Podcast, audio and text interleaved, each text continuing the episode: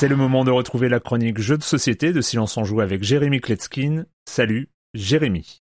Salut Erwan, aujourd'hui on va parler de la France, de sa capitale et aussi de sa langue. Alors, je suis un petit peu embêté parce qu'il n'y a pas vraiment de terme français pour les fillers qui sont ces jeux dont je parle très souvent. Ici, ces petits jeux qui vont nous servir à attendre en attendant que notre pote coincé dans les embouteillages arrive ou en faisant une pause jeu entre deux autres gros jeux ou quand on a dit à notre conjoint qu'on rentrerait à une certaine heure et qu'on a fini plus tôt, bah pas question de rentrer plus tôt. Hein. Donc euh, on va trouver un jeu qui correspond au temps qui nous reste. Ou comme l'a dit cette semaine Stabilo Solbilo euh, sur le fil jeu de société dans le Discord, qui a eu la super bonne idée de dégager 30 minutes sur le temps de midi au boulot. Il y a des jeux, ben, il va falloir exactement savoir combien de temps au maximum chaque partie va durer pour pas créer de friction sociale. On va appeler ça comme ça. Et comme le terme de filler ne me plaît pas, je vais demander là à ChatGPT euh, de me trouver un terme. Allez. Un bon terme français pour filler dans les jeux de société pourrait être jeu intermédiaire, indiquant un jeu court joué entre deux jeux plus longs. Ah, faut vraiment pas avoir d'âme pour sortir un truc pareil, jeu intermédiaire. Bah. Bon, cette semaine, on va parler d'un filler qui s'appelle l'étoile de Paris. Parce que nous, les gamers, les petits jeux de cartes, euh, tricks, carreau combo, euh, trio, tout ça, c'est très bien, mais on préfère quand même les jeux un peu avec un peu plus de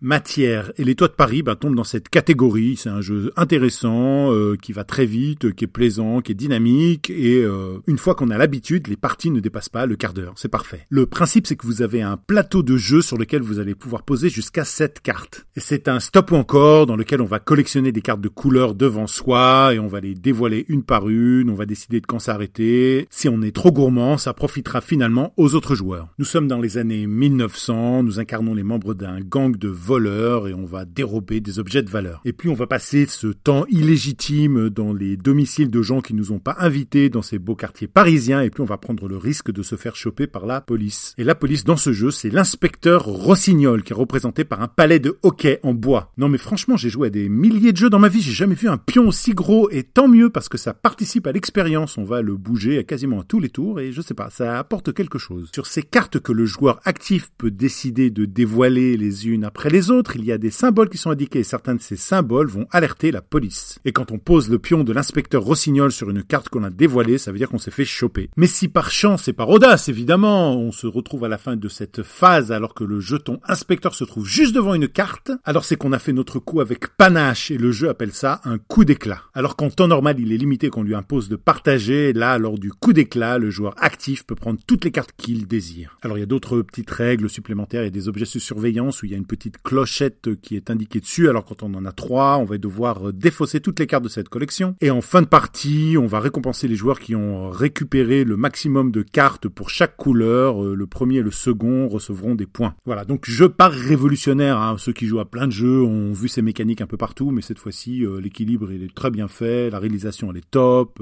c'est joli. Il fait vraiment penser à 10 par exemple. C'est une mécanique tout à fait équivalente, mais 10 lui-même s'était inspiré de plein d'autres jeux. Donc, mais surtout, surtout, il est très rapide et très simple à expliquer au maximum 5 euh, minutes. Donc la première partie vous prendra peut-être 20 minutes, mais à partir de la deuxième, un, quart d'heure maximum. De 2 à 4 joueurs à partir de 10 ans, euh, c'est de Christine Alcouf et de Ludovic Maublanc. C'est édité par KYF Édition et nous on a vraiment aimé euh, comme filler. Et c'est une super idée là de sortir un jeu à la pause midi, ces petits jeux comme ça, parce qu'il y a plein de gens, c'est un petit peu comme les jeux vidéo qui ont des a priori, des préjugés sur les jeux de société et on n'a pas tous le privilège d'avoir un environnement de travail adapté et même des collègues de travail qui puissent jouer avec nous, mais quand c'est possible, pensez-y. Moi, je suis sûr que Stabilo, là, il va devenir une star à son taf. Dans le cas où il ne l'était pas, parce que s'il l'était déjà, alors là, il va devenir un dieu vivant. Bye bye!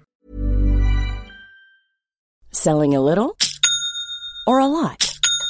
Shopify helps you do your thing however you cha-ching. Shopify is the global commerce platform that helps you sell at every stage of your business. From the launch your online shop stage to the first real life store stage, all the way to the did we just hit a million orders stage.